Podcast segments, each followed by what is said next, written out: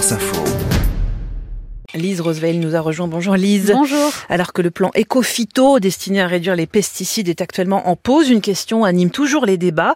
Ce plan, s'il était appliqué, ferait-il baisser les revenus des agriculteurs? Pour Cyrielle Châtelain, présidente du groupe écologiste à l'Assemblée nationale, c'est évident que non, et elle donne un exemple. Aujourd'hui, on a une expérimentation dans les Deux-Sèvres. On a réduit de 50% l'utilisation des pesticides. Eh bien, la vérité, c'est qu'il n'y a pas eu de baisse de rendement.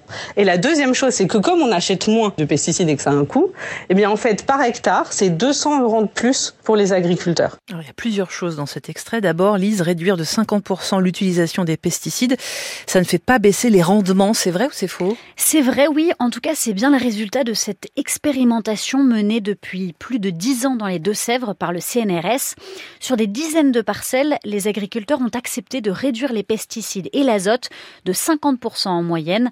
Les chercheurs ont ensuite comparé ces parcelles test à des parcelles voisines où il y a toujours autant de pesticides et ils n'ont pas constaté de chute des rendements agricoles. En moyenne, le volume récolté reste sensiblement le même. Et Cyril Châtelain affirme même que réduire les pesticides permet aux agriculteurs de gagner 200 euros de plus par hectare, c'est vrai? C'est un gros résumé un peu exagéré. En réduisant les pesticides, les agriculteurs dépensent moins, donc leur marge augmente, puisqu'on a dit qu'ils récoltaient toujours autant. Des revenus en hausse, toujours selon la même expérimentation, de 75, 100 ou 200 euros par hectare et par an. Ça dépend des exploitations. 200 euros, ça reste quand même la fourchette haute. Pour le colza, par exemple, qui utilise habituellement beaucoup de pesticides, les marges grimpent parce que réduire les herbicides permet de beaucoup économiser. Mais pour le tournesol, moins consommateur de pesticides, la différence est moins marquée. Mais alors pourquoi les agriculteurs n'arrêtent pas tous les pesticides? C'est une question que les chercheurs eux-mêmes se posent. Ils ont identifié plusieurs freins.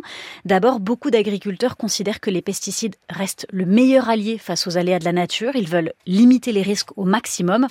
Il y a aussi des raisons plus structurelles. Sans produits phytosanitaires, le grain de blé ou les fruits n'ont pas tous le même mmh. calibre et trouvent donc moins facilement leur place dans certains magasins. Merci beaucoup Lise Roosevelt. C'était le vrai ou faux?